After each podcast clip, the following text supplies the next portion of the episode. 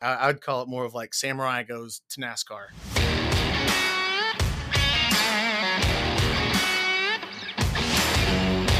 Welcome to the Beat Around the Bench podcast, podcast about woodworking, good times, and general jackassery. With your host, Jess of Jess Build It, Colton of Cold Crit, and Ross of RNC Woodworking and Designs. You can find us all on Instagram, YouTube, and TikTok. In this week's episode, we reflect on the year that's passed. Colton shows us how much he's grown. Jess tells us about how he's soft and woody inside. And Ross fantasizes about dragon's blood. All of that and more is coming right up on this episode of the Beat Around the Bench podcast. Now, for episode 47, The Boondock Saints. Boondock Saints. Isn't that like real, like rough? I feel like I've seen that movie. Yeah, yes, vi- the way your mother uh, likes it, Trebek. A little It is violent. Boondock Saints is is an epic movie. If you've never seen it, it is actually one of William Willem Dafoe's best roles he's ever done. He absolutely Yeah. kills it as the lead detective. Uh, but the the actual movie is awesome and it has such a huge cult following. I, like figured I've both of you it. guys would be like, "Oh my god, I think I've I seen love that movie." What's No, the one where they cut that guy's what ear off with a straight but- razor?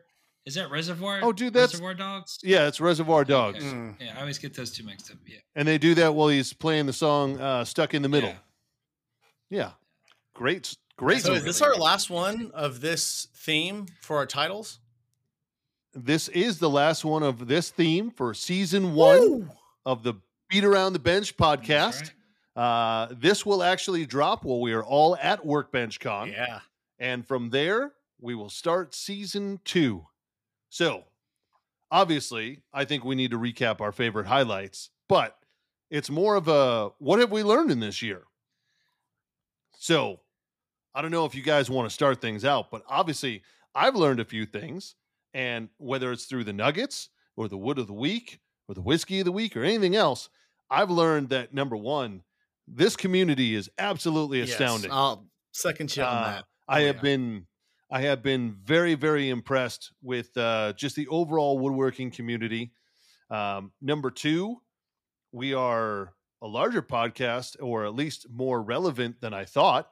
Uh, I think we're putting out fantastic content, and to be considered in the mix with some of the best woodworking podcasts out there, I think that's that's something to say. Yeah. And so, year two is going to be nothing but fantasticness moving forward. Yeah, so. I- I'm excited on that. I was listening to some other podcasts uh, today, and just like a like a money one, and then it was over, and then like you know it'll automatically play, and so the the most recent Mhm. one came on, and so me and my wife like you know like we listened to it for a minute, we were riding in the car, and you came on and said something, and we like laughed, and then you know you went into your oh I asked you where you were about Rapid City, that's it was yeah, yeah. and I was, we were just like, he's really good at this. And I was like, I know he makes all of us look bad on there because he sounds like he's a radio announcer. And I was like, you know, this is, I mean, like, if it's, if something, if I do something and it stinks, I'm like, Yeah. that's not good. Like, I'd either, like, Yeah. I'll keep trying. And I, if I just can't get it, I'm like, look, this just isn't for me, which doesn't happen too often. I'll just keep trying. But um, I feel like, you know, it's got a good flow we don't just get on here and ramble the whole time about whatever we want to ramble about. It's not all about us. True. And um, Yeah. I think it's I think it's good. I, think I like the good. education part, we- man. Like, um, Yeah. like yeah, it, try to keep it fun and all, but like you're asking what we learned. Like, there's so many like little parts to the my daily operation that have changed just from talking to you guys and our guests. That I mean, first thing that comes to mind I is the agree with that. straws for glue in the joints. Yeah. Like I, I, I used that. it the other day. I keep Yeah. a straw in my apron for a majority of our operation. And just like small stuff like that. Like it, it it's hard to even Colton, did you list everything that we've learned. did you happen to go back and listen to the episode that you missed while you were in Yeah. Belize? Did you hear the the vacuum suction trick that I was telling Jess about pulling glue into a joint with a Yes. vacuum? Yeah, So- I've never heard that. That and you you'd mentioned that before too on another podcast. It, or yeah, another, yeah. And I Another episode, yeah. I don't know. I, I'm concerned. Do you not get any glue down in your probably. vacuum hose? I feel like. I mean, you may get a little bit. I'd be worried about getting glue in my impeller. and it, No, I didn't get So on the you- tube. No, it's going to go onto the tube Okay, if okay. anything. But like more than anything else, it, it it you don't have to put it like directly underneath. You can put it a little bit off to the side, and it just pulls suction onto it and pulls it into the joint. And you don't leave it there the whole time. Just a second or two to pull it in, and then you're good. okay. So- yeah. That, that is interesting. No, I've, So- I haven't tried it, but I do remember you saying that. And um, there was something about diamonds in that episode, wasn't there? It um, which that it, it reminded me of a nugget. Uh, I've been saving it as a reserve nugget for one week, but We we we did discuss uh diamonds uh on the trivia, I believe it was, Mm.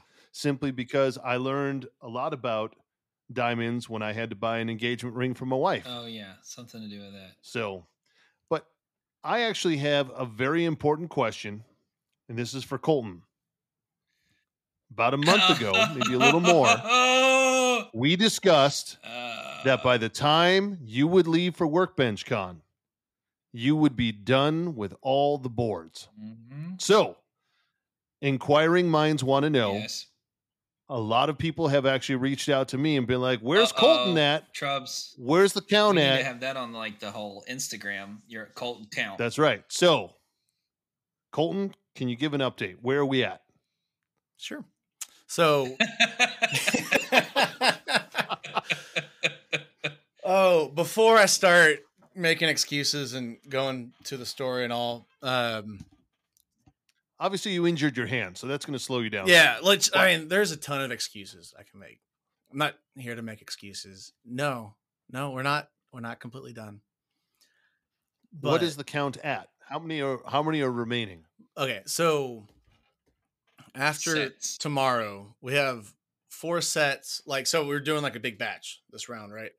Yep. And we're doing a batch of four, and it's it's it's not too unrealistic for them all four of those to get shipped out tomorrow, and that'll leave us with three just kind of hanging out, and um, yeah, so after these four, Okay. three, but and those three are not so a three huge, sets, so six total boards. Yes. Excellent. Yeah. And so yeah, we're shipping out oh, I guess ooh, about 280 think of where worth we started- tomorrow. So that's pretty exciting. Ooh. when when you like think that. of where we started like 47 weeks ago, yeah. Colton, you were at like, oh my God, I'm so excited. I have like 37 sets of boards I got to Mhm. do. I think I can get them all done in Well, three I weeks. did Yeah. another round of sales after that too. In my defense. Oh, I know. Which Are any of these three remaining boards still from the OG they? orders? they're from the second round. Which is Okay. still ridiculously late, but they are from the second round. So yeah. Okay. Well, that's something. Yeah, which That's um, something. You know, I really wanted just to have a clean mind going into workbench con, which, um, you know, and like this past week leading up, where it looked like it wasn't going to happen, um, you know, I've come to terms with like these four. I, I I'm going to feel good once we get these four out tomorrow. Okay. And, um, yeah, and then hopefully another week, and then we're on to like back working on sales, which that would be awesome. So, Are you going to go back to selling boards or do you want to do other stuff? oh, I'd love to do other stuff. Um, Okay. so sell some yeah, other I- stuff. I, was like, you know, similar, uh, I guess, message as it was before. I'd like to have the cornhole as a just a consistent baseline, like not 100 percent of the time, and just given a really long or like given an extremely accurate with a lot of cushion lead time, right? So maybe two Okay, sets per week, That's fair. right? And then from there, Well, that's that's also building in no other time for anything else. yeah, well, So if you do like one set per week, that gives you time to work on another project as well. exactly. well. Yeah. And uh, so yeah, maybe one set per week. Uh, that sounds good. That would be a lot more Yeah. stress free, and then I'd be able to like actually start making content again. And yeah, Let's do that. oh, I love that plan. that you you. could just I love that for you. you could just oh make like God. something that you want to make and put it on your Shopify. You know, because Yeah. when they go to your thing to shop, they're gonna see that too. Who yeah, I would like to give that a little Mhm. bit more love, and um, which I mean, it's not bad setup right now. You know, Shopify is really easy to work with. Um, It is. and real real smooth flow. But yeah. On another note, like I wouldn't mind. I don't know. I, I'm already so ingrained with Shopify. It might be too late to like switch to Wix or like a, a cheaper platform to host. And, but I don't know. I am starting to work with um, a buddy of mine. He's a 3D printer up in Dallas. Um, he's a high school buddy, but he reached out to me and Right. uh, we might be cutting some plastic, some uh, HDPE. And I reached out and was sourcing some quarter inch HDPE. Um, For those who don't know, maybe of our listeners, what is HDPE? it's a high, high is that like high definition physical education? High density, High density poly, polyethylene, and uh, polyethylene. it's basically plastic, right? And um, Mm. he Mm, does a lot of really cool stuff for his uh for like Milwaukee packouts. And so you know, packouts are a huge deal right now on especially on TikTok. But people What is yeah, a what is pack-out? pack that? out so a pack out is um, oh, the Milwaukee, the the their storage system, the red cases. Yeah. So uh, have you ever seen a video of someone going like through their their trailer or um, anything? It, it's a lot of like construction, construction. Like uh, people, expensive. yeah, like like a handyman. Yeah, Those like are- they'll uh, walk They'll in snap together with, and uh, Yeah, it, everything snaps together. Ha- everything has cleats and It's like a ghetto version of the Systainers from Festool. yeah, no, well, they're it, better. it- it's not even. It, no, it, yeah, it's. I think it's a little they're better. really out. they're really expensive though. It's hundreds of dollars for like one. Oh yeah, and he he's done well with his company. Um, he's got a handful of 3D printers, and then also farms out some other, uh, like farms out his work to other guys with 3D printers. And 3D printing's hot right now. People are getting into it, and I, I think So hot right now. so hot. but uh, it it's uh, I think he's in it at a great time. But uh, he's having some success. But he has this one part. I don't want to say what it is yet uh, until he has it officially out there. It's an But uh, accessory. he, he needs a piece like CNC cut, and um, me and him are starting to work together on that. Really excited to work with him. Uh, I think he's also Cool. just got a really good business mind, right? And I'd like to absorb some of that through him. But yeah, really excited for it, man. Um, so yeah, that might be on the side thing, but yeah, So let me ask this then of, of both you gentlemen. In the year that we have been doing this show and talking to each other, both on the podcast and off the podcast, as well as talking to other guests, how has your your either business process or your shop process changed? Uh, I can go first. So Okay. my original thought of what I wanted my shop to be, um, I was trying very hard for it to be that, right? And then, um, you know, I met with that business guy JC. We had him on and a couple Mhm. other people, and basically. They're like, you got to do whatever you got to do when you're starting out because you think you're going in this path and you might go to a completely different path than you think, right? And Correct. so I'm like, okay. So people started to call and they're like, can you do this? And I'm like, yep, yep.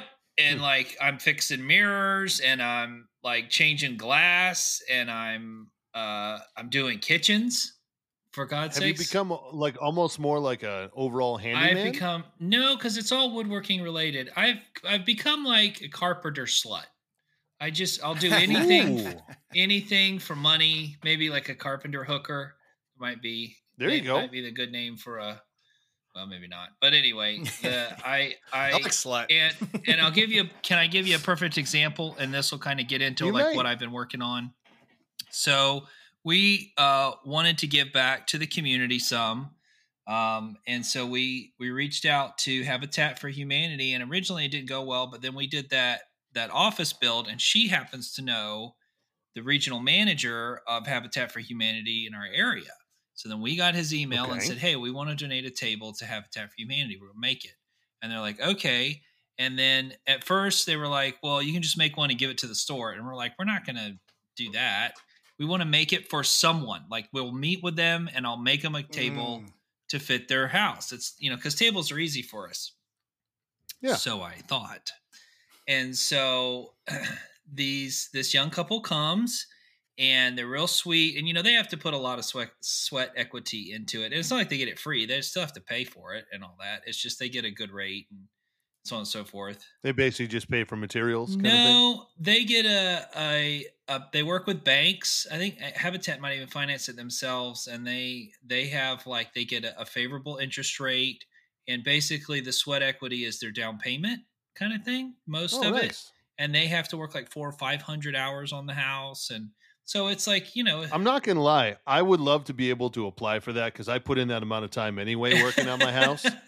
So, Yeah. how do I get and you know, not to mention favorable- actually it's interesting too because habitat you know not everybody's there working not for profit there's a lot of there's construction managers and all, all of it's legit and um Yeah. you know like so anyway so she they come in and we set up a meeting and they bring us this picture and i i probably talked to this on previous podcasts first of all she was all over the place right? Pinterest girl. So like how women are with mm-hmm. the pinterest. And she's like i like this and but like that.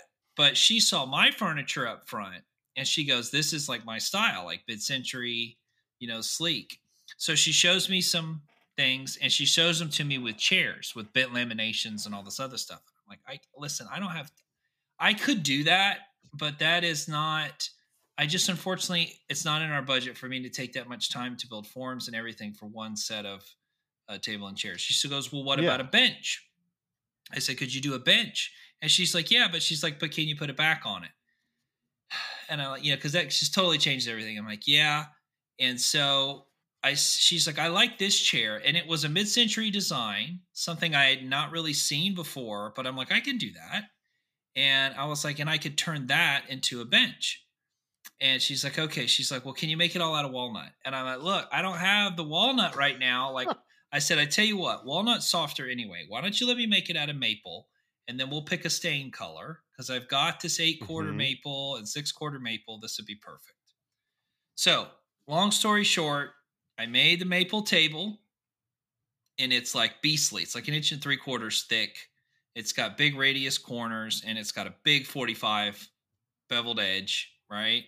And Nice. then I ordered legs from uh, uh, tablelegs.com, and they had solid maple Mhm. tabled legs with the built-in cleat, all done. I just had to just buy it, and it was Wow. perfect, exactly what I wanted. So I got that raw too. I didn't. I get. I could stain it, and then the bench started, and so I just drew. I looked at her picture and I figured out because she wants it to slide under because it's a smaller house. I drew on a piece of cardboard the legs, like the side, the one leg, exactly Yeah. how I wanted it to look, like exact Mhm. dimensions. And then I literally measured those pieces, cut them large, milled them all up, and then cut those pieces out of the cardboard with a razor knife and had my little templates. And then that got me going. Where I screwed up is I changed the angle right at the last end because I wanted the seat to lean down a little bit more, and that changed all the other angles. So, but Yeah, I did can't I, do that. Yes, but I did get it all done, and it's probably one of the prettiest things I've ever made.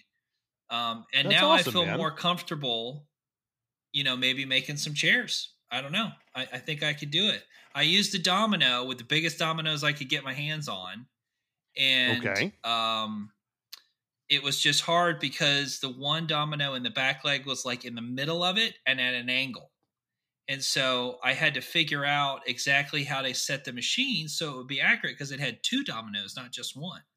And um, Mhm. I figured it out. Uh, basically, I Well just done. marked it out, found a center line, and then just clamped Mhm. a block of wood, ten millimeters, and then you know you set the you set your domino to twenty, and that's ten to Yeah. the center, and then you flip it over, and anyway, it all worked out, and surprisingly, it all went together perfectly, like too perfectly. The feet sat on the floor perfectly, everything was perfect. So That's the awesome. hardest part I had was with the stinking stain because maple and black stain, every little everything showed up. And so like I would do it and Mhm. have to redo it and then like I'd vacuum it off and I'd What kind of black it with the stain? plastic. I bought the Minwax has a new one that to me it's new called True Black. water based, No. Oil based. oil based. Okay. And it is I think I should have used the water base. And I hate water base, but Yeah. it would have covered a little better. Which but I feel was- like water based stain is basically paint. It is like, paint. um, it is paint. yeah, And I like, should uh, have sprayed it with that stuff. Is what I should have done. like, it doesn't wipe off of uh, the oh resin. Like on that one board, I did black. Right. Um, I had to paint around it as if it was paint. Like, like I had to use. Well, like, we tried to paintbrush. find a walnut Yeah. color. Nothing looked really that great. I mixed some stuff. It still didn't look that great. Nothing looks like walnut, like walnut does. And so, I think walnut no, it does. doesn't. It looks green. Walnut looks green on maple. It's terrible. Um, dark walnut. No, no, I meant actual Oh, yeah. walnut looks like Right. Walnut Yeah. looks like walnut. And so, but I had black and I just like, I bet they'll like this. And I showed it and she's like, that's really pretty. So in the future, if anybody's out there that makes a, black, a maple table and you're going to stain it black, prepare to spend an entire day sanding, an entire day Mhm. meticulously scraping and sanding and clean up your glue like your it's acid when it gets on anything because it's going to show up afterwards. But at the end of the day, it all turned out good. I cleared it today. It's all done. We're going to deliver it in the morning, and um, I'm pretty proud of it. It's really pretty. Nice. So Very nice. yeah, and then we got uh, we're getting the phone's ringing off the hook, and a friend of mine finally came through who puts in kitchens, who's exceptionally good but hard to get, and he has two kitchens that he wants to get done, and they want custom colors on one of them, which I can do. Um, Very so nice. that would be good, and we started putting together cabinets for the new kitchen that's coming up, and my boss wants me to make a door for a thing, and then we've got like some other things like you should flute it. Flute the panels. I was thinking I was going to get this foam board that's like, Oh yeah, you should just put it on top. It'd be great. And I'm just going to glue foam board panels to to the screen door. Yeah, You're gonna love it, Yeah. especially And when then you I'm going to have a blind person awesome. paint it. Yes, it'll be it'll be Yeah. perfect. So, Yeah. uh yeah, I got a ton of stuff to do. There's something else too. Uh, well, my wife takes care of all that, but there's a lot of stuff going on and um I've gotten several people How did the second? How did the second uh, class go for you? So it was people from the first class. It was actually our website designer and then his neighbor came and they knew a little bit about woodworking. But it was nice to have a smaller class. And so what we've decided is we did the shuffle thing. I don't know because I was like, how am I going to glue up a cutting board in, in one class in like five or six hours? Like I can't, right? Yeah. So what we the this designer girl actually had the idea. She's like, so glue up one set, right? Like five or 6 or mm-hmm. three or however many people are going to be in your class, and have Oh. them ready. do a, and like a cooking show. Yeah, exactly. And Yeah. then they glue up a set when they're there, and then you give them the ones you're done, and now you've they've glued up a set for the next oh, class, Oh, that's and you just keep doing that. And I said that is genius. Oh. And so Huh. um that's what we did. They didn't care. They said that's great. And um they had a little trouble with the juice groove. I have a jig for it, Okay. but uh I knew they were gonna mess it up. So we started really shallow, you know, holding that router like and not Mhm. bearing off my jig. So um but we did get that done. And um and then I burned. I even had time to burn images in them. I burned a monogram in Oh, one and a fish in the other, and they were so happy. They Ooh. went out and bought walrus oil and a sander so they could because they didn't have time to water pop it. So they're Hmm. going to do that at their house, and yeah, it went well. You know, awesome, man. That's Yeah, awesome. I got good reviews on Google for it, so that that's kind of important right now to us. That's a So, good. That's cool. a cool way to do it because we had talked about um, me and someone local here in Houston uh, talked about doing a class with like resin, right? Doing some sort of like resin involved like charcuterie board or something, and uh, I, I just couldn't make it sense without them having to come two days, right? with Right. the resin curing, which I don't know. I do see that going negatively because, like, when you do resin, right, especially when you do the swirls, like you put your own little, little your own little stank on it, right? And hmm I don't know. They they probably want to have their own board that they like stir the resin on instead of like a pre-made one. but- No, well, can I say? Can I? You, would almost have to do it like a pottery class where people make everything and then you they kiln it and then you come back to pick it up. Oh, Well, That would what work. I would what I would say is the things that I learned about the class from hearing from other people was like I thought that that's what they were going to think, Colton.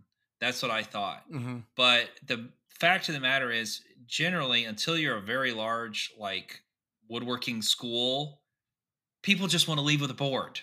That's what they want to leave Mm-hmm. with. They want to leave with a board. And so they, but they also don't want to give up two whole days, especially near a weekend. They don't want to be there for eight hours. Like they just don't want to do that. And so they were like, why don't you cut it down to six hours? And so that's what we're going to try. Nobody's booked anything. So I don't know, man. I don't know if it's going to be something that the shop's going to do. I, I have it set up so nice and people really enjoy it, but nobody wants to pay for it. So I, I think it's kind of I'm like telling a, you, you gotta you gotta hit up some of the retiree communities, and I know that sounds no, dumb, it's not. but there are there are so many retired gentlemen who would love to be able to do like a weekly like come in and do a weekly woodworking class where they get to make whatever the hell they're making but they don't want to own an entire shop they just want to be able to come in and build it and over time build something that they can give to their grandkids or Oh. Well, whatever we've offered it. Like I even offered a free classes to the VA, and they wouldn't. Nobody would call us Nah, back. so that's that's not the place to advertise. Advertise to some of the HOAs where there are uh, 55 and up living communities around you. Advertise it. Just put it in their newsletter.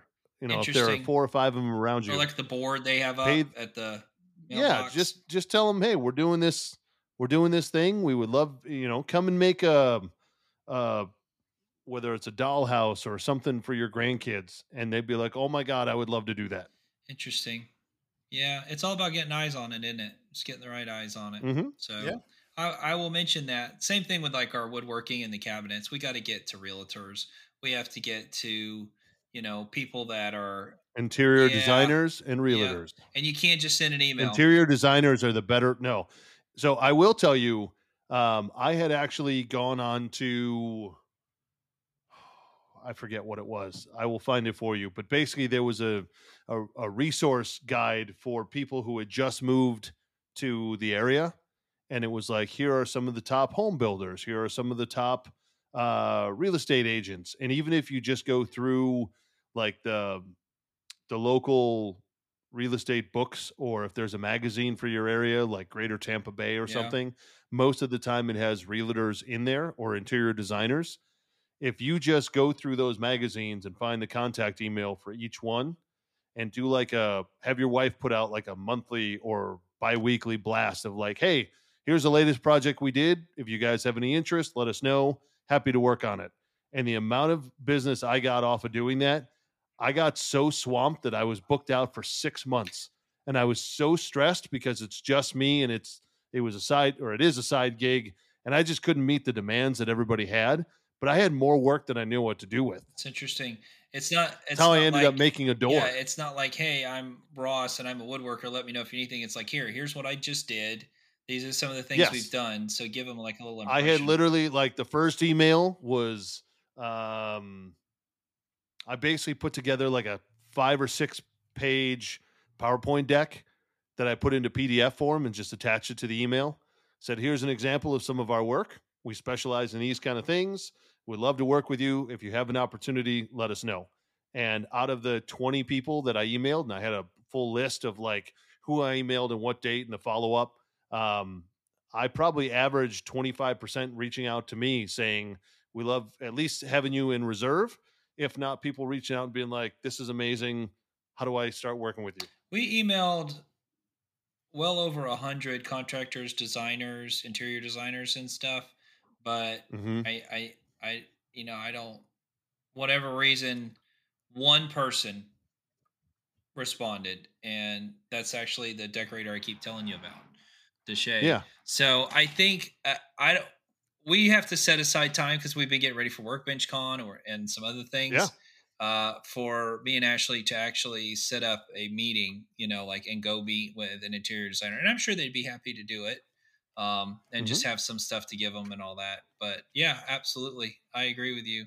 Yeah. I like the I you know it's funny because I started doing this because I found um, that store that I worked for in an antique Yeah. mall catalog, and I Yep. thought I was going to do antique furniture restoration or whatever, and it turned into like full time. Oh, you can do woodwork. Can you do this? Can you do that? Can you make me one of these? And then the next thing you know, it's like a whole custom business. So, Mhm. um, yeah, I, I agree with you on those catalog things. I'll, I'll have to look into that. I like that. Yeah, we'll talk offline. Yeah. But yeah, Hey Ross, so what was your initial question? It was um how's our business changed? how has your how, yeah how has your way of working or your business changed in the last year since Workbench Con since we met and we've been working with each other and talking both on here and offline. So I, I got four things for how Colt Crit has evolved in the last year.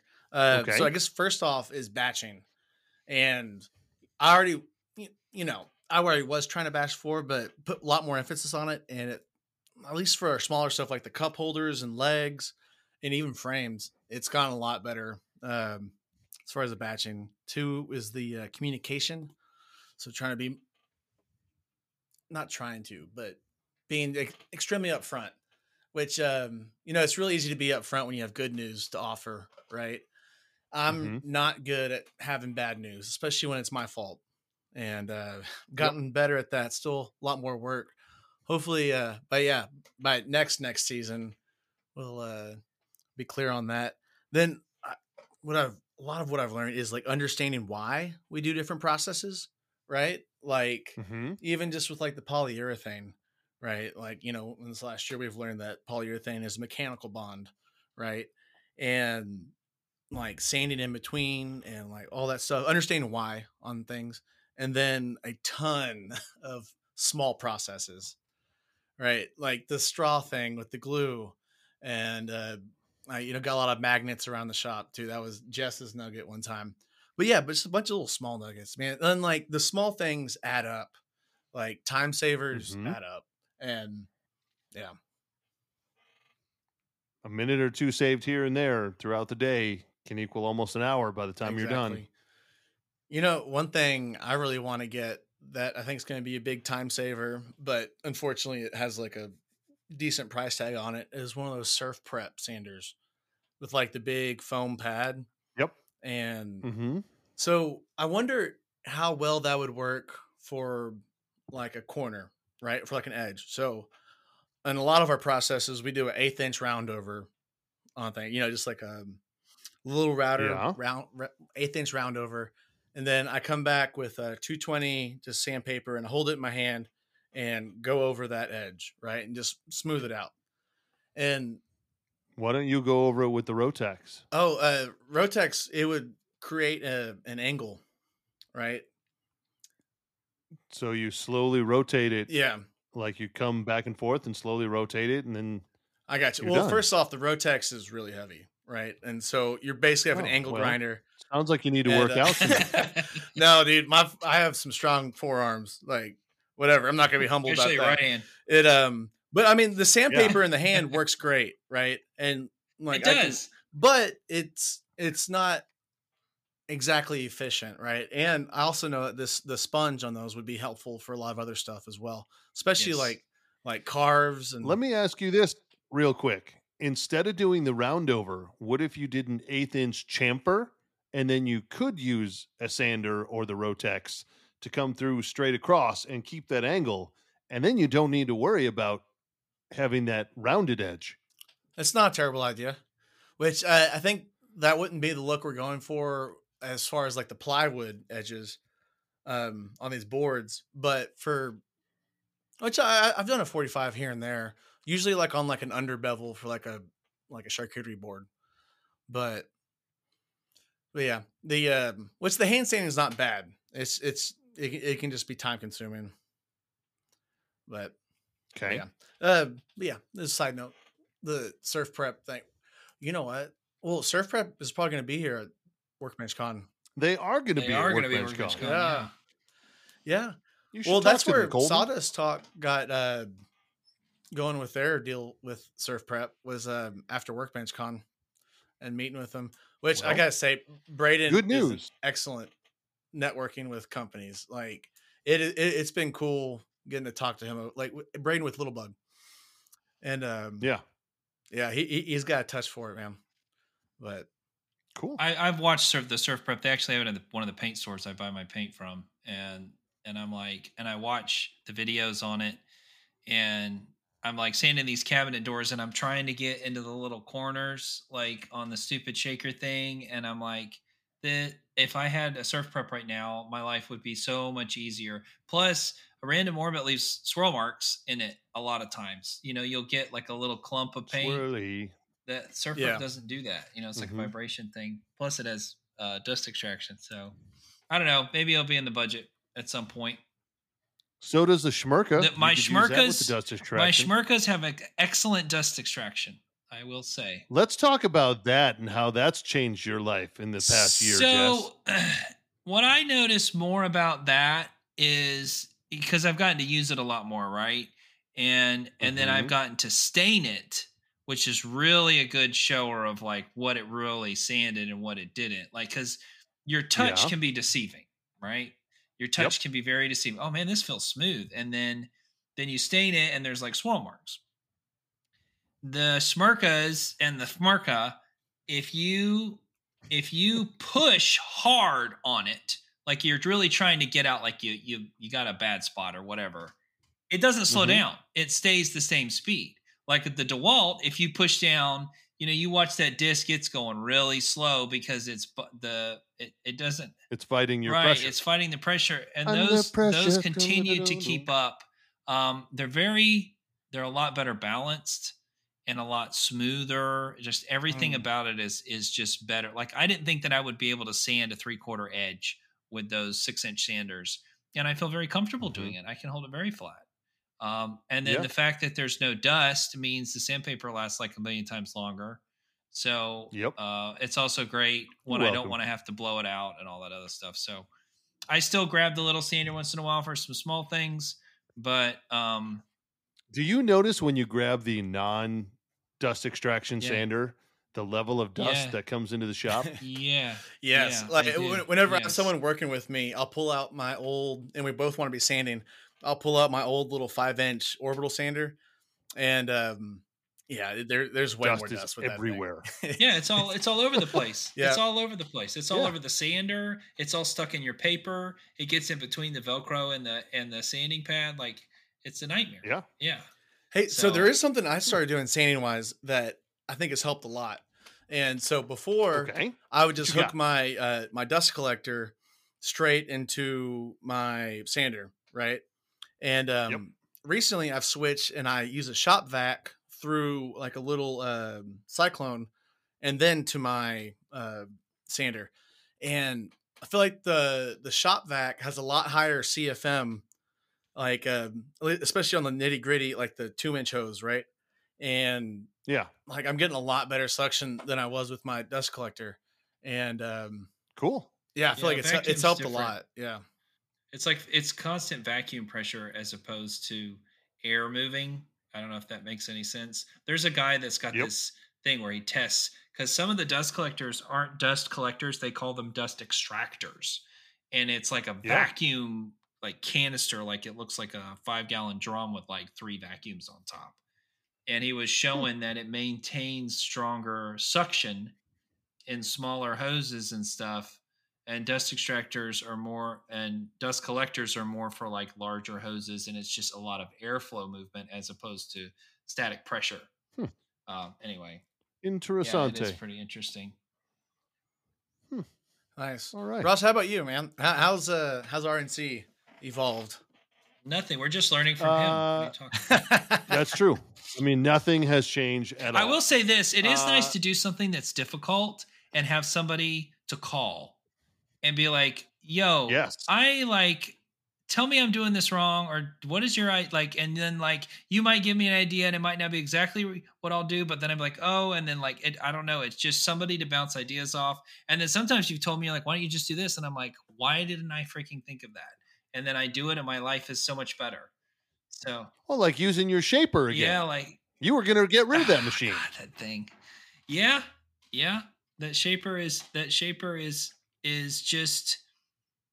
I think it's what I found too is that a lot of that stuff you just got to use it and get used to setting it up and get used to like this. Every machine's got like a little something that's annoying to you, right? Like how to set it up or keep it Yep. straight or make it square or whatever, and making jigs for your machines and taking all the time to do all Mhm. that. But anyway, Once you do it, yeah, I didn't mean to cut you yeah. off. What? So what is it? No, you're good. So actually, I was that was going to be one of the things. First and foremost, being able to bounce things off of you guys, both on here and offline, uh, to talk through the pain points and showcase the good times, has been awesome. It's uh, it's it's also I found myself reaching out to some of the experts, if you will, quote unquote, uh, on the people that I met at Workbench Con last year. So, for instance, on the table that I'm making right now, this Elm slab table, some of the issues I was having with finishing, I've had multiple conversations with Lucas at Lighthouse Boston, who literally makes tables all day, every day. Uh, I've been able to touch base with Cam at Blacktail Studios about some some of the Nano Three stuff, and just being able to reach out to people and be like, "Hey, this is what's going on. This is what's happening. What would you do?" That part has been awesome. Um, as far as how things have changed business wise, at this point last year, I was actually thinking through. I was very much a woodworking slut as well. I was taking every job, didn't matter how big, how small, I was going to figure out a way to make it happen. And I found myself so stressed out at some spots doing things that I absolutely hate. And I'm like, why am I doing this? Like the the monetary gain is not worth the extra headache and stress and time away from the family. So on that part, I have definitely moved away from just saying yes to everything. Uh, I have also been able to be more selective with customers because my quality has gotten much better because I'm not just trying to rush through projects. Uh, I'm taking the time to do them right and trying to live up to the phrase on the back of my shirt do it right whatever it takes. And uh, that part has has definitely helped the overall reputation of my my builds. Uh, i'm not getting as many customers but those that are coming to me have mostly been word of mouth asking for specific things and and uh, it's been awesome Yeah. on that regard. So i'm excited that there are more projects that i'm making that are ones that i want to make but the business side of me is like you don't have any money coming in because this is stuff that's for you or for your house. And that part kills me but i i have found when i make the projects that i want with the exception of one that i made two and a half three years ago now i made a four post queen size bed out of curly maple that is just it's like tiger curly or tiger quilted maple. It is incredible. And um I can't even sell it at a discount on Facebook Marketplace. Like things not moving. And I think more than anything else, I just don't have the right pictures. Yeah. But um yeah, that's a different story. But overall, when I build stuff, I've noticed I put pictures out there and people are like, "Hey, can I get one of those? But can I get it in this color or that?" So that part's been awesome. Yeah. Well, I, I feel like it's um there's a time and place to say yes to everything, right? Like especially Yes. whenever you're early on in your woodworking career, like that's saying yes to everything with I mean with limits, but saying yes to everything is how Yes. you learn new stuff, right? And like Yep. uh you know, like yeah, I just I know I could do this thing. Like for me, like dovetail, I've never done like a actual dovetail for a customer, like a paint job.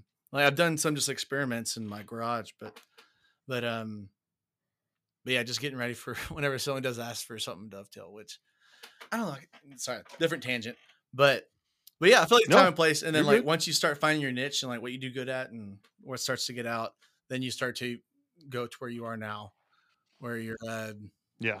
really thinking out what Taking the projects I want. So Yeah. Yeah. And that's been Well, fun. I tell you So, one thing that, especially if it's a business, like all, all three of us, it has like a name and a corporation or what, what however you're doing it, um, you have to be on Google. And if you're going to be on Yep. Google, you're going to get you've got to get no. Well, well, yeah, that's true. But but what I guess what I'm getting at is by doing like so. For instance, this other day I had this lady come, and she, she calls and she goes, "I need a windowsill," and I'm like, "I'm not a trim carpenter." I'm like, "Sure." As it turns out, she just wanted a board, a board, 57 Oh. inches long, but it was an inch and seven eighths high and Okay. four and a half inches deep, something like that. So I had a piece of eight quarter poplar, and, and she's like, "Can you paint it too?" And I said, "Sure." She said, "How much?" And I'm like, "I don't know, like eighty bucks." And she's like, "Okay." And I was like, you can come get it tomorrow. So we just pulled it down. I cut it, milled it, painted it. Right. Yeah. I got a five star review out of that. And those There you go. There five star go. reviews is what Google uses to serve you up to people that are searching for something in relation to what you have yourself on Google. If you have no reviews or you have two, um, they're more Yeah. likely to serve somebody with 30, right? Because Google wants you to Yeah. know that you are who you say you are. And so, um, if anything, it's worth a review to do some little stuff or ju- stuff that you don't normally want to do just to get really, you know, say, listen, this isn't something I normally do, but hey, if you'll give me a five star review after this, if you're satisfied, uh, let's do it. You know, let's take care of it for you. Uh, And they do it. They do it because you've already Hmm. given them like this isn't this isn't important to me. Like this isn't what I normally do, but we'll do it for you because you know we're we're good with customers and we need reviews. And I had a guy he just needed me to mill down a piece of flooring because so I just he brought it. I was like, bring it over. So he was right down the street. We flipped it over. I ran it through the planer, and he tried to give me fifty bucks. And I was like, listen, it's fine. It took two seconds. I was like, just give us a five star review on Google, and he immediately did. And so now we got like twenty. That's awesome. We- yeah, Nice. over twenty. So I was actually just looking at my reviews on Google, and I don't well, have there any. you go. I have a bunch of interactions, but I don't have so uh, if any you go to your so. If you go to your Google business page, it'll it down like it says like you can change things or whatever, and the last one says ask for a review, and you open that and Oh. you hit copy, put that in your notes, and anytime you get something done, Oh. you send somebody that, and it brings them like the real nice thing, and it logs them into their Google and all that stuff. They- So- there's two things I took from that, just that are really good ideas. First off, you're asking for reviews. You got to ask for it, right? But second, Yep. you're not getting reviews just for other customers or other potential customers to see. You're getting them for Google to see, and so that Yes. Google will serve you up better, not just customers seeing reviews, which both of them need the reviews. but Right. That's a good point. Because if they live near That's you, awesome. that's the first thing it's going to do, right? You they live anywhere near your area, which is great for you either way, because then it's less travel and all Mhm. that other stuff. And they search anything that has to do with what you've put out there for Google to say, "Hey, this is what I do," and then people start using keywords. Oh, they built me this, they did this in their reviews, and then you respond to it. By the way, you have to respond to it, and you're also supposed to change Okay. something on your Google at least once a week. Add a picture, say Hmm. something, change something, change your hours, anything. If you leave it on there stagnant, then Google thinks you're stagnant and doesn't do it. And we've been doing that, Oh. and it seems to be working because everybody says they found Nice. us on Google. Awesome. So Cool. yeah. So anyway, there's your there's my early nugget. yeah, there you go. I like it. So uh, I think it's time now that we we do a little bit of education in a way of seeing what we know. That's right. Jess, are are you able to? Do you want to do some trivia? Let's- do you want to do some let- word of the week? you are know what? thinking? This week we're going to start with the wood of the week, and you'll see why. All right. Yeah.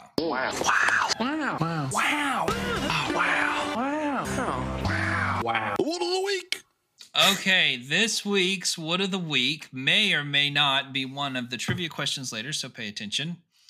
Uh, it is it is spelled O K O U M E, right? Which is pronounced Okume. Okume. Okume. Okay. Right. And so, long and the short, Okume looks so much like mahogany, it's hard for people that know wood to know that it's not mahogany, right? Like an But ma- African mahogany, like dark, Uh, deep. Uh yes, because it comes from West and Central Africa. It's a light red to red Those brown rich exotic wood. But interestingly, it is super soft. It's only 500 um, on the Janka hardness, right?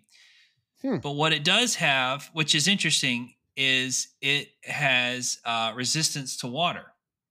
And so they use it on high end boats, and it's become the what you would call like the the not the main thing. I'll think of the word in a minute, but the industry standard for marine plywood veneer on high-end Huh. boats. It's also more it's it's because it's so soft, it's great for bending around boats and like the bow and so on and so forth.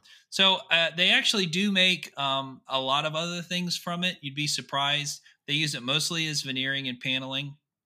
They make cigar box tops with it. They make guitars Okay. out of it. Um, and then they also use it in uh, aircraft. That the uh, it's called a Jodel range of aircraft, manufacturer the Jodel range of aircraft, which they, is made in Europe. But because of the one's open grain and flexibility, and it's super light, uh, it's really good for making this aircraft. And it's also really great for uh, guitars. But since it's super soft, it's always coated in like fiberglass or epoxy Hmm. or something along those ends. Um, but it is really quite beautiful, very easy to work with, easy to glue up, water resistant, and um, you can buy it. You can buy it from Woodcraft. I found it on Woodcraft in like a pack of stuff. But yeah, marine marine plywood. So Okume. So, Jess, were you ever able, based upon last week's discussion, to figure out mm. what the name of that insane, insanely red wood that they were they use in China to carve out the intricate It's like just whole as far as I can tell, it's it's some type of rosewood, some sort of t- of their Huh. rosewood. I, I I can't tell. Like I know what like I saw that TikTok or whatever where that guy. It's it took him years to do it, and there's like horses running down it. Yeah, yeah, Yeah. yeah. It's some type of giant rosewood tree. What I Hmm. did find, which we won't do as a wood of the week because it's not really a wood. I was thinking about using it um, after I was doing a little research for you because I was like looking at bloodwood. There is a tree yeah. that it the tree doesn't even look real, right? It looks like something out of like Disney, but it's called Like dragons. Who or whatever. No, like say the tree. like like uh like something out of um not the the Bilboa tree or whatever that the tree of life, not the one from uh, Lion King, not Lion that King. one. No, No. It's called the Dragon's Blood Tree. Oh, that's not bloodwood dragon's bloodwood tree and basically it comes from folklore that these trees grow wherever a dragon has died and that's where these this tree grows from No, J- no, Jess, Jess, Jess, please. If you're gonna say it, say it right. This here is the dragon blood tree, and the legend has it anywhere that the dragon's blood has shed, this tree grows magically. so the reason that i didn't make it a wood of the week this is a bonus today on our on our last one of the of the season or whatever you want to call it season. Because it's magical. well it's because you don't nobody uses the wood and it's endangered Mm. But what people do use and you can buy is dragon's blood wood. There's candles and sage and incense and all these different things. And the reason that it's called dragon's blood is freaky. When they cut that tree, the wood's not red, but the resin that's from the sap is blood red. And it looks like the thing is freaking bleeding Mm. and the red Whoa. resin is used for medicine they use it as a dye to dye Medicine. fabrics yeah uh, the and they use it as incense and like all these different things so if anybody Huh. wants to type in a dragon's blood wood tree and so basically it has no leaves at the bottom and then it's like straight out like a mushroom Whoa. it looks like a mushroom, and and uh, and it's a fir. It's a type of a of a fir. But anyway, it's really quite beautiful. Um, but there's no wood. Like nobody makes any furniture out of out of that wood because it's endangered. what part of the world does it hail from? Uh, also, you know what? I guess the question is, where have the dragons lived? Dragons. I will look it up. I'm not exactly sure. I don't remember that part. But okay. um, if you want to look it up, they show these guys with the trees falling over, and it looks like the trees bleeding and dripping like red, thick That is that is metal. That's That's crazy. metal, bro. Battle! Yemen. Dragon's blood Yemen. tree. located Oh, in the Arabian sweet. Sea. Dracaena cinnabari. Yeah. So it is, if you type it in, it's one of the most beautiful trees. Like, I want to get a tattoo of it, but it looks like a mushroom out of Mario. I mean, it's crazy looking. It's a me, the dragon blood tree. Dragon Ah. tree. Yeah. It's really beautiful.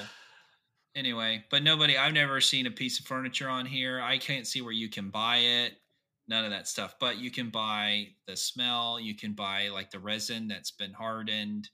Uh, they make sage things Huh. for doing. They wrap the sage with other herbs, and you like burn it and like put away evil spirits and all this cool stuff. Yeah, Okay. I think you can get beads. That's the only thing I found. Wood beads, dragon's wood beads. But I think it's actually made from the resin, not the wood. All right. Anyway, that's two woods of the week this week. You you can actually buy ten dragon's blood seeds. Yes, you can buy the seeds. for the yeah, yeah. I wonder if they. It's only nine bucks. I wonder if they grow in the U.S. I don't know. It actually uh the it strangely enough looks like the tree that was in that movie uh about the smoke jumpers in Arizona that all died um Jennifer Connelly's in it and uh the guy who was in the new Top Gun Goose's son. Either way, it'll come to me in a moment, but there was a, a famous tree they were trying to save A bonsai tree. in Arizona. No. Uh, no, it looked like this tree, the Oh, okay. dragon's Yeah, blood tree. It says that the dragon's tree is still found on five of the seven Canary Islands. Um, the 96 in North Africa and Morocco's Anti-Atlas Mountains, where thousands reportedly grow along steep rocky cliffs. But they say there's only a few hundred in the whole world left. So, Huh. but anyway, well, there you go. Well, Jess, do you have any I trivia? All I right. do. Okay, let's get to it. Better get on out that knowledge because it's trivia time. Okay, so since I found such a beautiful wood that was so soft, I thought, why don't we do a because they're kind of like us, you know, we're kind of woody, but we're a little soft, you know. Uh, Speak for yourself here, buddy. uh, I'm like Wilt Chamberlain this over is here. 10 questions about wood, and all of these woods have a Janka hardness of 950 pounds or less. Okay, so Oh, soft okay. and beautiful. All right, and each one comes with a bonus question. like a lady. Each one comes with a bonus question. Uh, you get an extra million points if you can tell me within 10 what the Janka hardness is. All right. Except for the first so just just out of curiosity, if they are all under 960, you said 950. I think so, yeah. 950. What is the lowest? The lowest is really low. Like four No, or like they're all triple okay. digits. How about that? Okay. Okay, Fair That's enough. all I needed to know. I just didn't want to be like, yeah, that's. I mean, we've 30. talked about a So, lot of like, these. We've talked about a lot of these here. Now this Okay. thing's gotten split up on me, so you have to bear with me. All right, here we go. First, Let's start let's with start Colton with this week. this week. Bring it and I know that Woo! I know that he's going to get this. Are you ready, Colton? All right, no pressure. Let's get it done. Which wood is known for its use in high quality, lightweight boat building? Is it pine, akume, or maple? Oh, Akume. Akume. That is correct. And for the bonus question, what is the board feet, uh, the Janka uh, pound feet, Okay. Janka hardness? 800? That is incorrect. Well, you said 500, right? You lose a million. All right. All right. Oh, uh, exceptionally lightweight and good strength characteristics. All right, here we go. What- what- question what- number what's two. the think on it? Uh, 500. It was 500? It was 500. Yeah. Oh. All right, question number two for Ross. What wood is traditionally used in the making of Japanese hand planes due to its fine grain and workability? Is it uh, cedar, paulownia, or birch?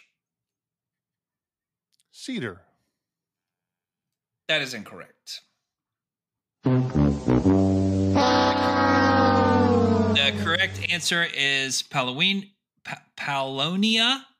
And what do you think the the Janka hardness is on that? 760. That is incorrect. It is only 300. Very interesting for them to make a, a plane out of that. We had All right. Corona very- come up on something else a few weeks ago. Yep. I, I made a It's a it's joke a- about, uh, it has very straight cocktail. grain. I think that's why they use it. So, um, all right. Mm. Question number three, Colton. Which wood is often utilized for the soundboards of musical instruments, including pianos and guitars? Is it well, really, they use a lot of MDF, right? But sorry, keep going. That's not really a Not my, not my kind of. All right. Okay. Uh, is it A spruce, B, oak, or C, walnut? Go with spruce. That is correct. I'm gonna go 600 And what for is the Janka. 600. 600. Uh, no, it is 510. Okay. And specifically, it is Sitka spruce. Sitka spruce is also used to build the wooden parts of some airplanes. Huh. It comes from Sitka, That is Alaska. Correct. really? Oh man. Yeah, it Mm-hmm. does. All right. Um, question number four. What wood, Ross, is renowned for its deep, rich colors and is often used in veneer form for decorative finishes? Is it A, ash, B, mahogany, or C, elm? The answer is B, mahogany. That is correct. Specifically, Honduran mahogany. What do you think the Janka hardness is?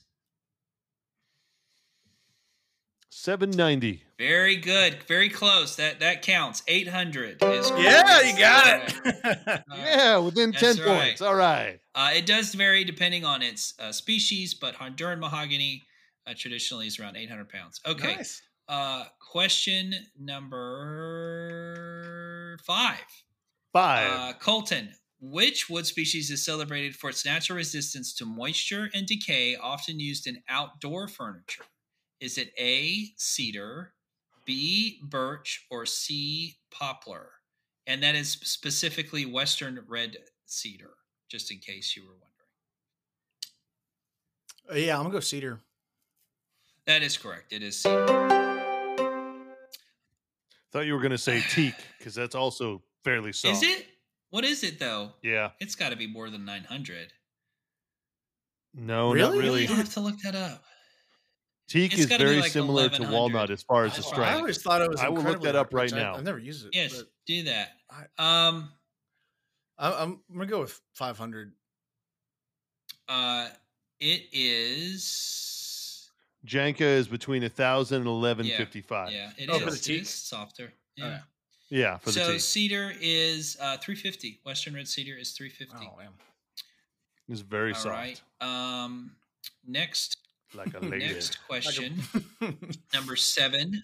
Is it seven? Mm, Six. Six. What wood is known for its aromatic qualities and is often used in closets and chests to deter moths? Cedar. That is correct. Eastern red cedar. What do you think that Janka hardness is? 400. 900 on Eastern red cedar. Oh. Big big difference cross country there. All right, Oh, very man. good. Mm-hmm. Um I didn't even have to give them the multiple choice, folks. All right, here here You we go. not. Which uh, question number 7, which wood is popular choice for wood block printing, known for its ability to hold detail and smooth surface? Is it A basswood, B oak, or C cherry? I'm gonna go with basswood on that. That is correct. And what do you think the Janka is on basswood? On basswood, 800. It is 410. Very soft. I think probably because it's easy to carve, right? Easy to Yeah. carve. That's why they do the. That's why they Yeah. do things out of it. Okay, very good. Oh yeah. Uh, question number eight. Ross, Ocho. you will you will get this one. What lightweight wood is favored for model building and lightweight craft projects? I'm guessing That is balsa. correct. And this is Oh, the yeah. lowest one on the list today. What is the Janka for balsa? 130. 100. Close enough. Very, very good. All right. Yeah. Uh, I I remember working Question- with balsa on some. Uh, we made some RC planes growing up, yeah. and uh, Mm-hmm. Yeah, well that, and then also like the uh, little skeleton like dinosaurs you make, where you just like, Yeah. punch them out and push I them had one. together. Yeah. We actually had to in seventh grade. It was a bridge building project in science class, and we all had to use balsa wood uh, to make the structure of the bridge. And they made everybody make the same bottom structure, and you can make the top out of anything you wanted as far as design. And um, we had to use like just razor blades to cut it in class. And uh, I realized that if you put three balsa wood straws together inside a regular straw and bend them, that was exponentially stronger. And uh, the bottom of mine ripped out because it was nowhere near as strong as Huh, the top. Interesting. Very Mhm. interesting. Okay, question number nine.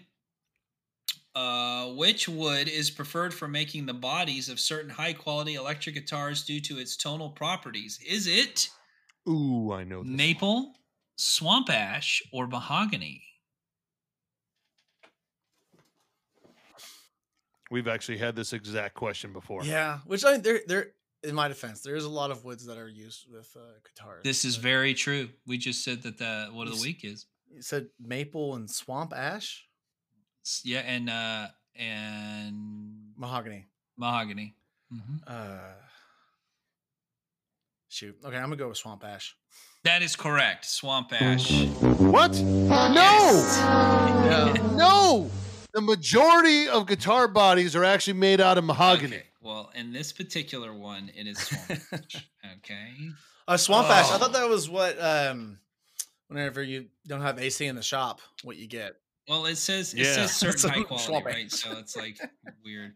It's mostly because it's uh, light, right? It's lightweight. So, uh, what Yeah. do you think it is on swamp ash? Oh, 400. Five ninety. Oh, Just a little bit more. Just a little bit more than that. So the reason I said mahogany is because every Gibson guitar is actually made out of mahogany, even if it has like a maple top. Um, it it is made out of mahogany. Most of the Fender guitars have a mahogany body. If not, it is alder.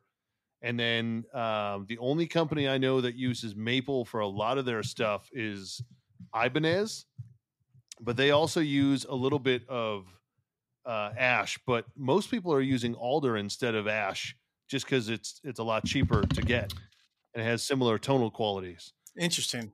So I'm surprised they said swamp Yeah. ash. I- And also says, swamp uh, ash. Is that It said the difference is unmistakable when I play them. I do not think swamp ash is brighter. It's more even soundingly and significantly less muddy than mahogany.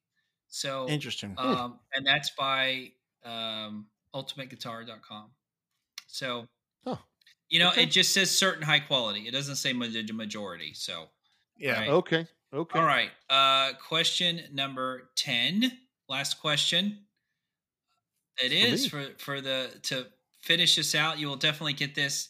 What wood does Ross hate and is highly sought after for its pinkish red hue and commonly used in fine furniture? And Cherry. That is correct.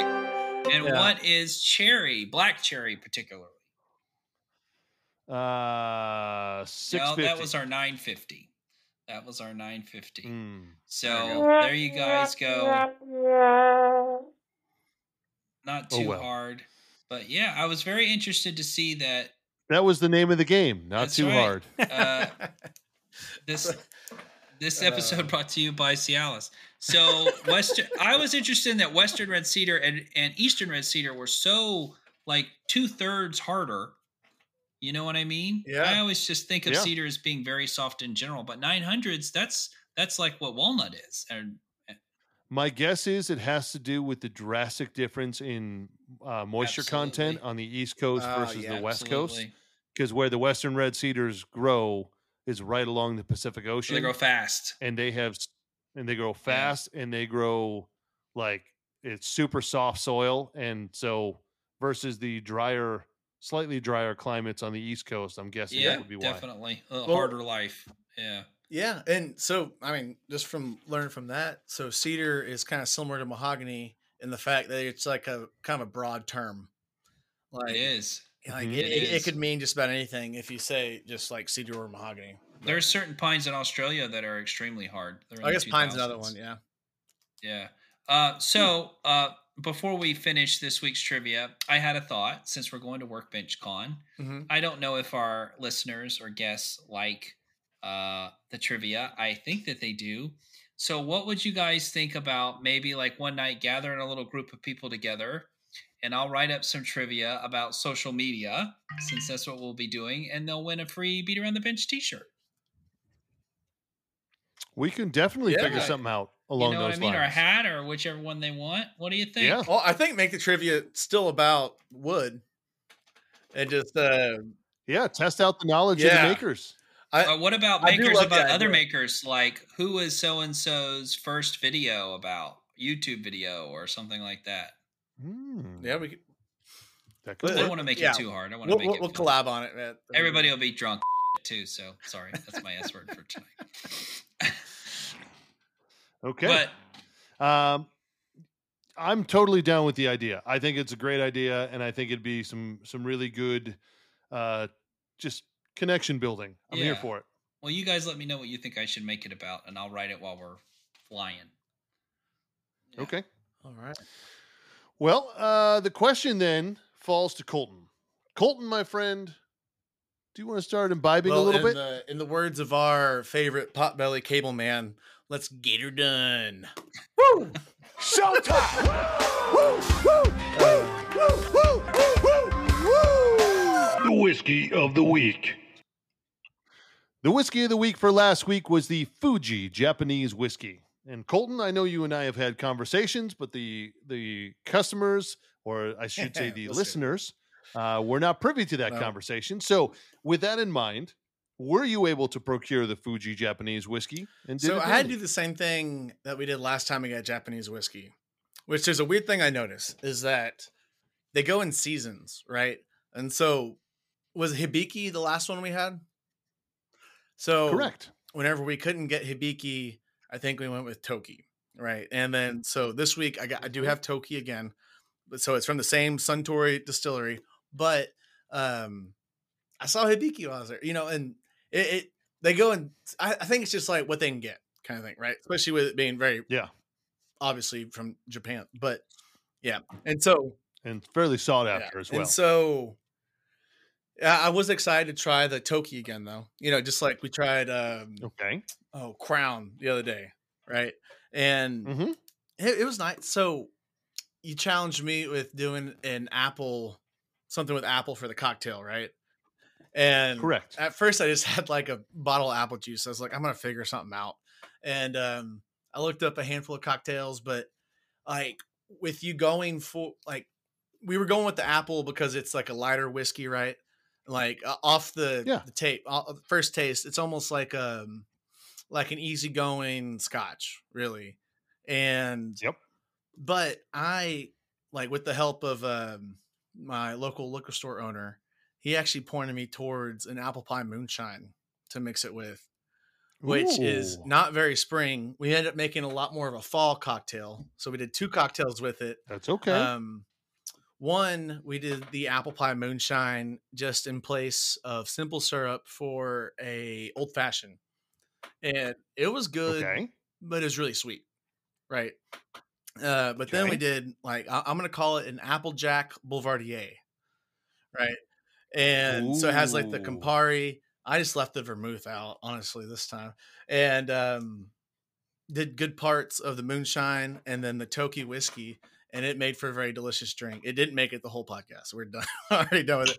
But um, nice. but yeah, if I was gonna put my own name to it instead of an Applejack Boulevardier, I, I'd call it more of like Samurai goes to NASCAR, and um, a little bit of a little bit of Japanese whiskey, a little bit of moonshine, and it went really good. Like um, if I had any cinnamon, I would have like dusted it with cinnamon, but um, but yeah, so very much more of a fall drink instead of a spring drink, but. But yeah, man, it, it, it was neat. It was neat. It was good. Good tasting again. But Awesome.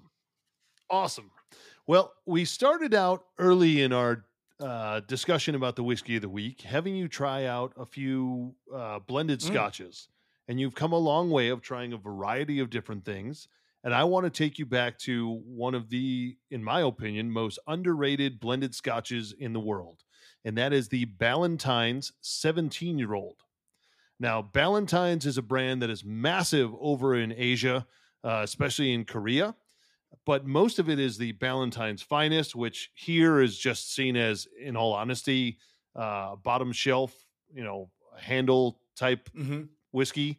Um, and then the Ballantines 12 is decent, but the 17 year old, the age range on the whiskeys that are in there range from 17 to about 45 and there are so many different uh, flavor profiles within this whiskey and it typically costs somewhere in the $75 a bottle range which is a little pricey but for the value that you get with the whiskey that's inside I'm curious to think or to hear what your thoughts are on the Ballantine's 17 year old because it does pull from whiskeys from all over Scotland.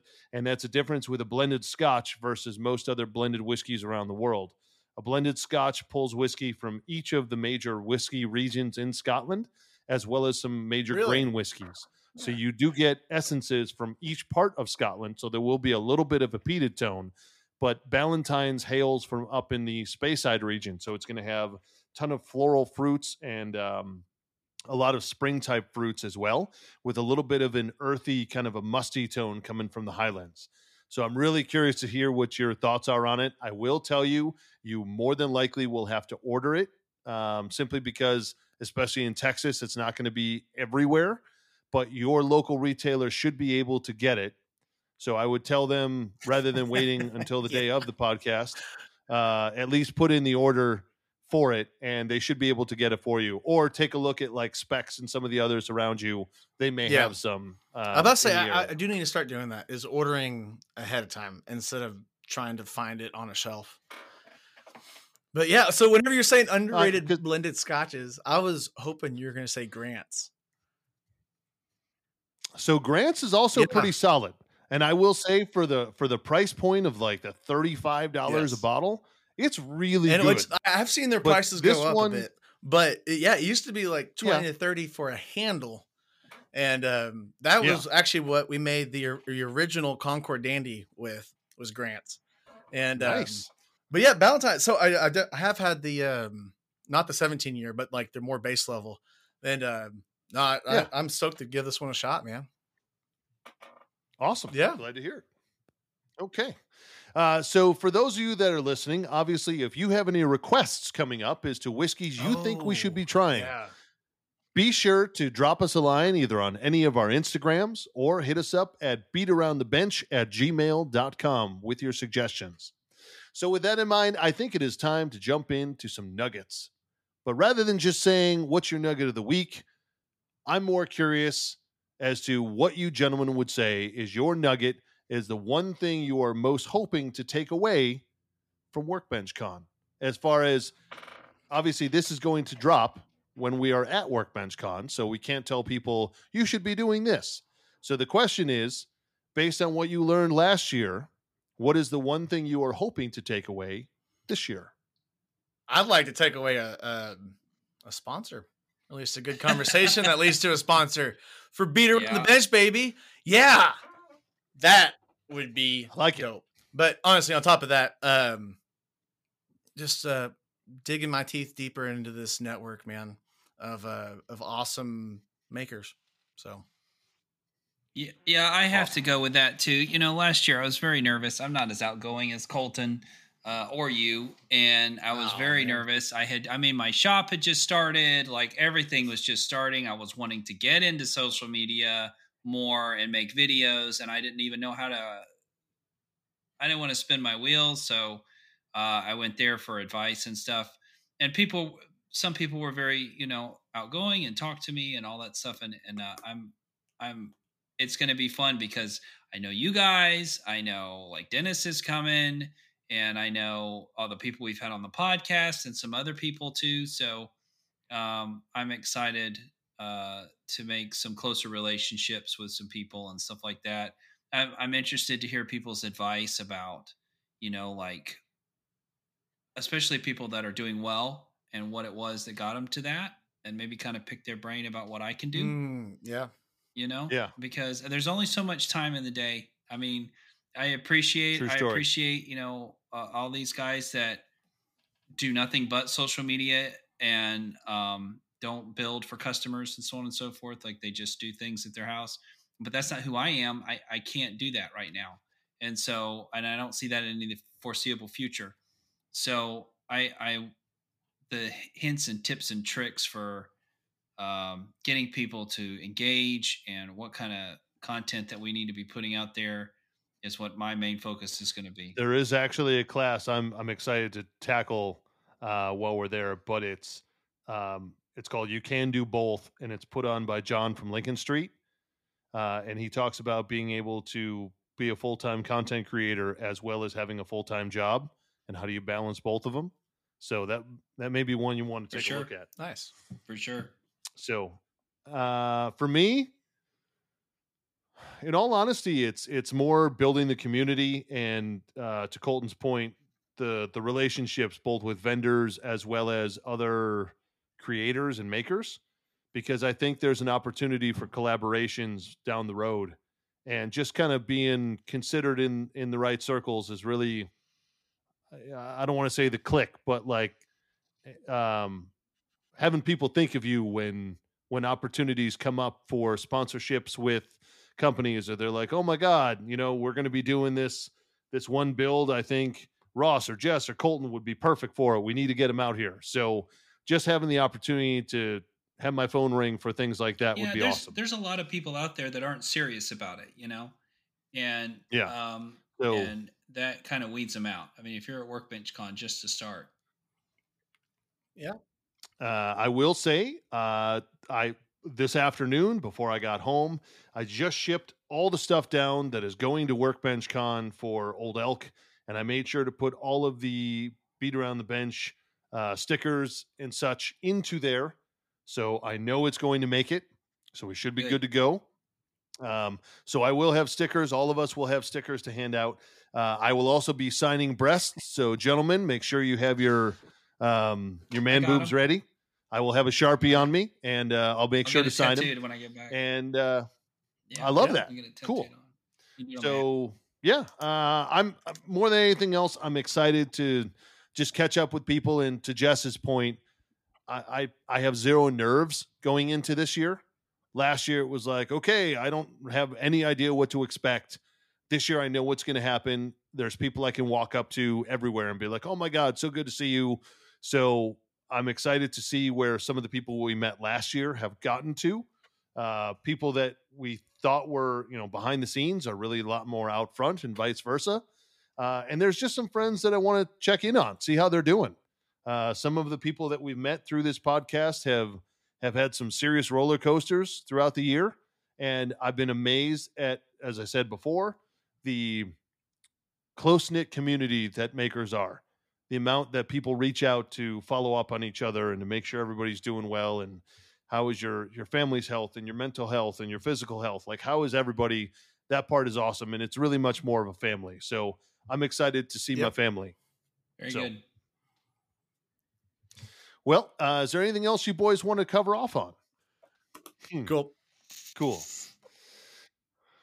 All right. With that in mind, be sure to hit that like and subscribe button wherever you are listening to this podcast. And thank you very much to each and every one of you for tuning in this week. We hope you enjoyed every second of this episode. If you didn't, please send all your complaints to our IRA sympathizing legal representation at McShane, McBain, and Tommy Legal Boys, where their motto is You may think you've kissed the Blarney Stone for luck, but we've pissed on it the night before to let you know who won this round. For Jess, Colton, and Ross, this has been the Beat Around the Bench podcast, and we will catch you all next time. Woo! Season two, baby. Oh man.